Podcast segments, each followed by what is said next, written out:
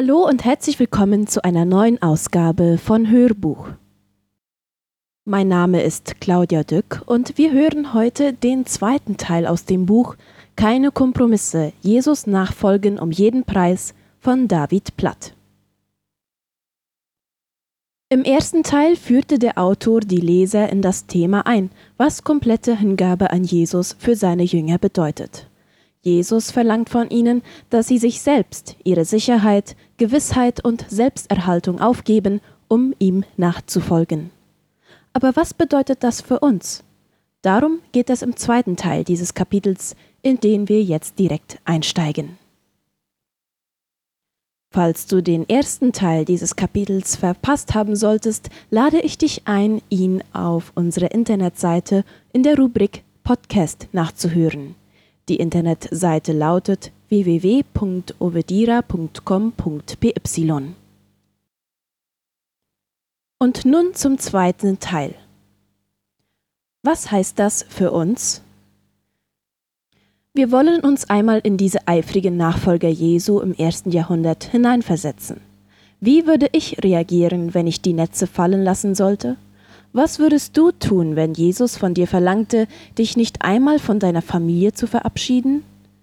Was, wenn wir aufgefordert würden, unsere Familien zu hassen und alles aufzugeben, um Jesus nachzufolgen?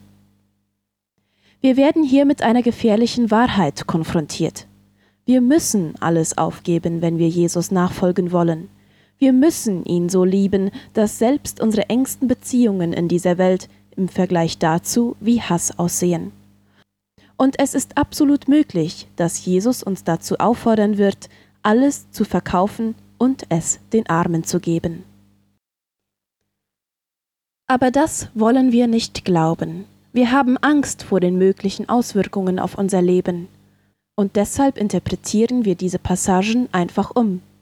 Jesus würde uns nicht wirklich dazu auffordern, unsere Väter nicht zu begraben oder uns nicht von unseren Familien zu verabschieden. Jesus meinte nicht wortwörtlich, dass wir alles verkaufen und es den Armen geben sollten. Was Jesus wirklich meinte war. Und hier müssen wir innehalten, weil wir damit anfangen, das Christentum neu zu definieren. Wir erliegen der gefährlichen Versuchung, den Jesus der Bibel zu nehmen und ihn in eine für uns gewohntere Form zu pressen. Wir machen aus ihm einen netten, gemütlichen Jesus, einen Jesus, der nichts gegen Materialismus hat und uns niemals auffordern würde, alles aufzugeben. Einen Jesus, der nicht erwarten würde, dass wir unsere engsten Beziehungen loslassen, damit er all unsere Zuneigung erhält einen Jesus, dem äußerliche Hingabe genügt, die unsere Bequemlichkeit nicht beeinträchtigt. Schließlich liebt er uns doch so, wie wir sind. Einen Jesus, der will, dass wir ein ausgeglichenes Leben führen, gefährliche Extreme meiden und deshalb auch jeder möglichen Gefahr ausweichen. Einen Jesus, der uns Komfort und Wohlstand verschafft, während wir eine christliche Variante unserer weltlichen Sehnsüchte ausleben. Aber merken wir eigentlich, was wir hier tun? Wir formen Jesus nach unserem Bild. Er sieht immer mehr so aus wie wir, denn mit unseresgleichen fühlen wir uns nun einmal am wohlsten. Und dann besteht die Gefahr, dass wir bei den Veranstaltungen in unseren Gemeinden gar nicht den Jesus der Bibel anbeten, sondern dass wir stattdessen uns selbst anbeten. Der Preis der Nicht-Nachfolge.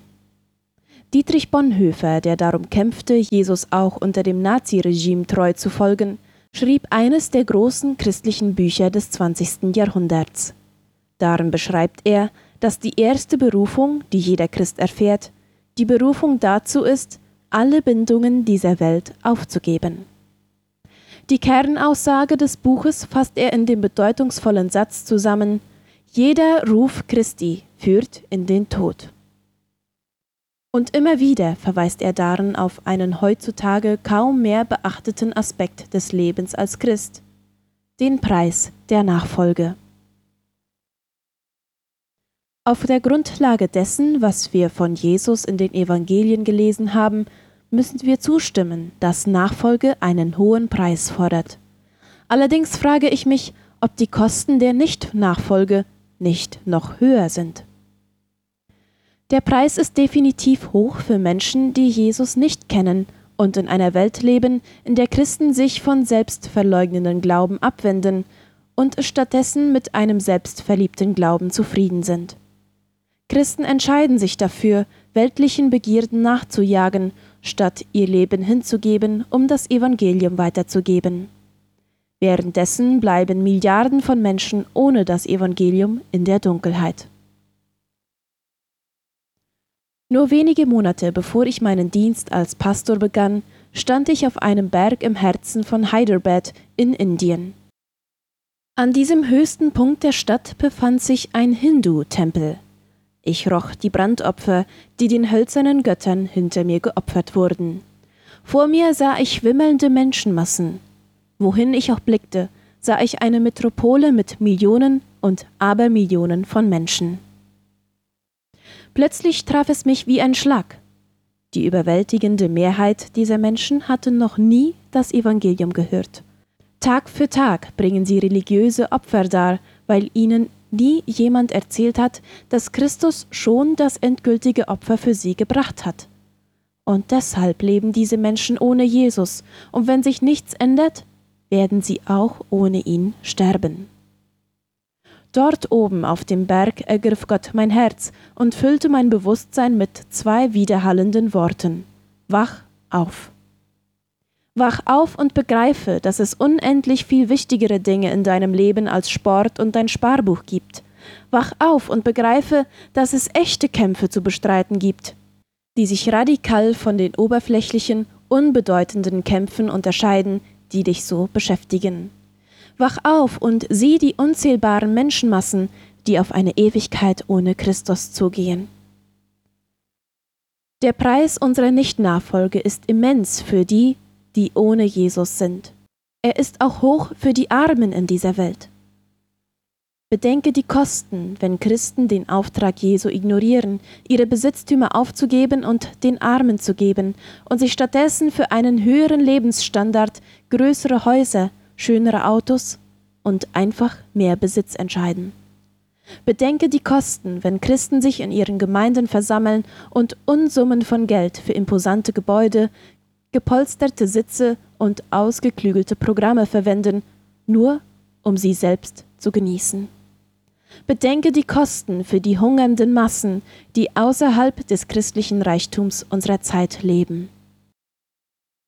Ich kann mich noch gut an die Vorbereitungen für meine erste Reise in den Sudan 2004 erinnern. Im Land herrschte Krieg und die Region Darfur war gerade in die Schlagzeilen gekommen. Einige Monate vor der Abreise fand ich in meinem Briefkasten eine christliche Zeitschrift. Auf der Titelseite waren zwei Schlagzeilen nebeneinander abgedruckt. Ich weiß ehrlich gesagt nicht, ob das Cover absichtlich so gestaltet war oder ob der Redaktion ein ziemlicher Patzer unterlaufen war. Die linke Schlagzeile lautete Die First Baptist Church feiert die Eröffnung ihres neuen 23 Millionen Dollar Komplexes. Ein ausführlicher Artikel lobte das teure neue Gotteshaus in den höchsten Tönen. Der erlesene Marmor, das moderne Design und die wunderschönen Bleiglasfenster wurden detailliert beschrieben. Rechts war ein wesentlich kleinerer Artikel mit dem Titel Baptisten sammeln Spenden für sudanesische Flüchtlinge abgedruckt. Da ich bald in den Sudan reisen wollte, wurde ich neugierig.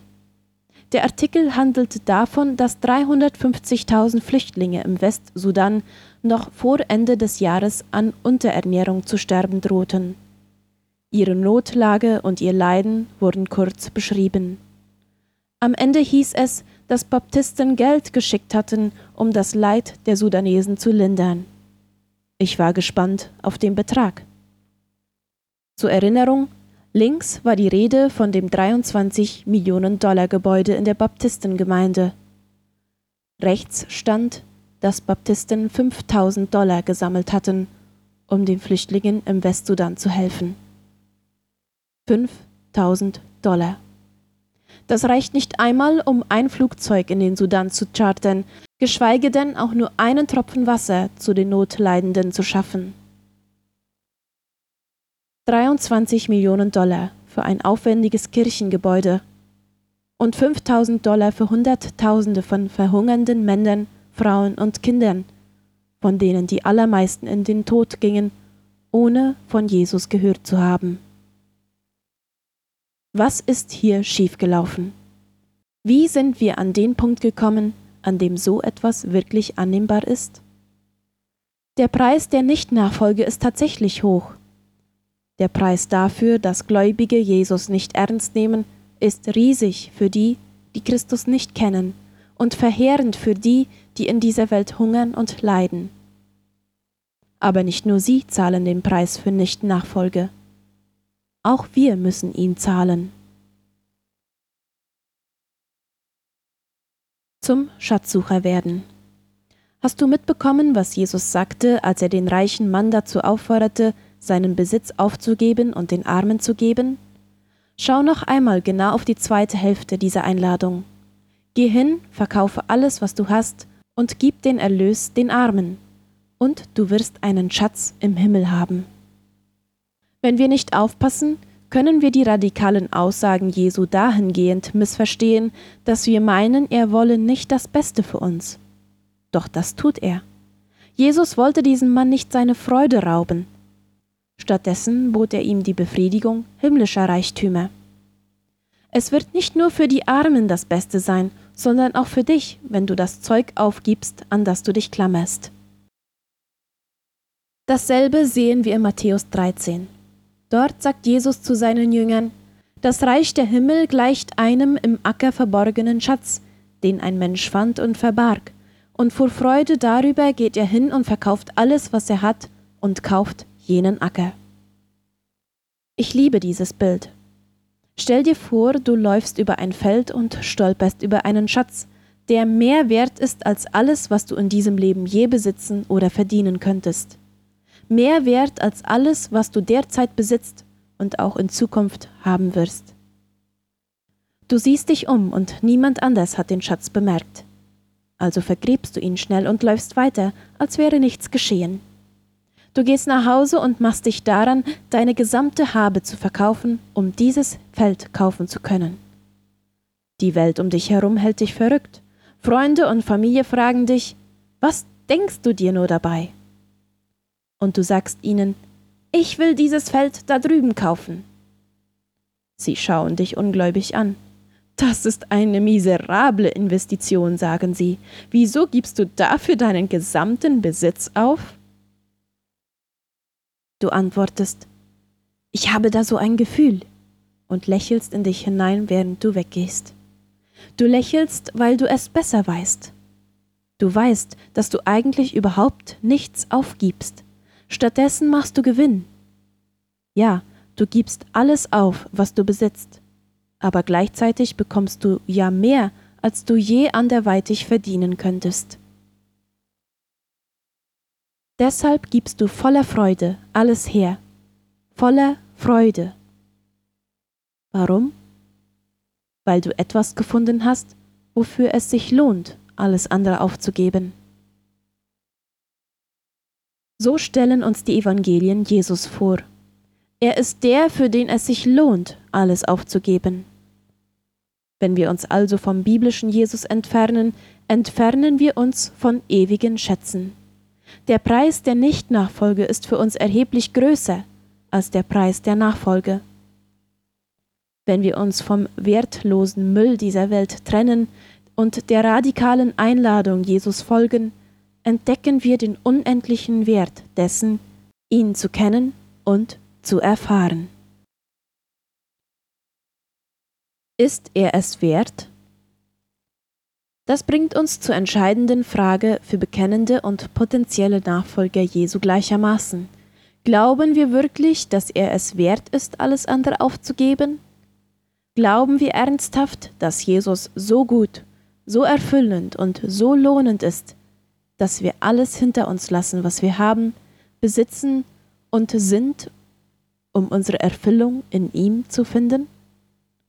Glauben wir ihm genug, dass wir ihm gehorchen und überall hin folgen, selbst wenn sich die Mehrheit in unserem Umfeld und vielleicht auch in unseren Gemeinden in eine andere Richtung bewegt? In diesem Buch will ich dir zeigen, dass wir uns bei allen guten Absichten tatsächlich von Jesus abgekehrt haben. In vielen Bereichen haben wir blind und unwissend Werte und Ideen hochgehalten, die unserer Kultur entsprechen, aber im Widerspruch zur Botschaft Jesus stehen. Wir sind Teil einer Welt, die von Selbstbestimmung, Selbstverwirklichung und Selbstverliebtheit dominiert wird. Teil einer Kultur, die Individualismus, Materialismus und Universalismus hochhält. Aber ich möchte dir zeigen, dass wir dringend Jesu Worte neu erforschen, sie ernst nehmen, glauben und befolgen müssen. Wir brauchen unbedingt eine Rückkehr zum biblischen Evangelium, denn ohne sie sind die Kosten für unsere Leben, Familien, Gemeinden und für die Welt um uns her immens. Ich erwähnte schon, dass ich mehr Fragen als Antworten habe. Täglich mache ich neue Kluften aus zwischen dem Jesus der Bibel und dem Christentum, das mein Leben und meine Gemeinde prägt. Vor mir liegt ein weiter Weg. Vor uns allen liegt ein weiter Weg. Aber ich will ihn kennen, ihn erfahren. Ich möchte zu einer Gemeinschaft von Menschen gehören, die ihn so genießen und lieben, wie es die Geschwister in der asiatischen Untergrundgemeinde tun, die nichts haben außer ihm. Und ich will Teil einer Gemeinschaft sein, die alles für ihn riskiert. Um der Milliarden von Menschen willen, die bis heute noch nicht einmal das Evangelium gehört haben, will ich alles riskieren. Um der 26.000 Kinder willen, die heute verhungern oder an heilbaren Krankheiten sterben werden, will ich alles riskieren. Um der Gemeinde willen, die in manchen Teilen der Welt zunehmend gesellschaftlich unbedeutend und weitgehend fruchtlos ist, will ich alles riskieren. Für mein Leben, meine Familie und die Leute um mich herum will ich alles riskieren. Und ich bin nicht allein. Es ist mir vergönnt, eine Glaubensfamilie zu leiten, in der wohlhabende Ärzte ihre Häuser verkaufen, Arme unterstützen oder ins Ausland gehen, erfolgreiche Unternehmer mit ihren Firmen Notleidenden helfen und junge Ehepaare in arme, gefährliche Stadtteile gezogen sind, um dort für Jesus zu leben. Senioren, engagierte Hausfrauen, Studenten und Teenager ordnen ihr Leben in radikaler Hingabe an Jesus neu. Viele von ihnen werde ich euch in diesem Buch vorstellen. An uns ist nichts Besonderes, und wir sind der Beweis dafür, dass normale Leute, die eigentlich den Komfort schätzen, zu einem radikalen Glauben an einen radikalen Retter umkehren. Willst du dich uns anschließen? Wenn du ernsthaft erwägst, diese Reise zu beginnen, gibt es jedoch einige Grundvoraussetzungen. Sie haben mit den beiden Fragen zu tun, die mir kamen, als ich merkte, dass ich als Pastor einer Megagemeinde dem Leiter einer Minigemeinde folgen wollte. Als erstes musst du dich entscheiden, allem zu glauben, was Jesus sagt. Für uns Christen wäre es ein schwerwiegender Fehler, zu Jesus zu kommen und zu sagen, lass mich hören, was du mir sagen willst, dann entscheide ich, ob es mir gefällt oder nicht. Solange wir Jesus in dieser Welt begegnen, werden wir nie wirklich verstehen, was er uns sagen möchte. Du musst lernen, Ja zu Jesu Worten zu sagen, noch bevor du sie überhaupt gehört hast. Zweitens musst du dich entscheiden, das zu befolgen, was du gehört hast.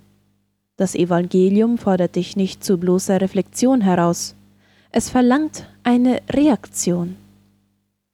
Während du auf Jesus hörst, musst du einen ehrlichen Blick auf dein Leben, deine Familie und deine Gemeinde werfen und dabei nicht nur fragen, was er zu sagen hat, sondern auch, was du tun sollst.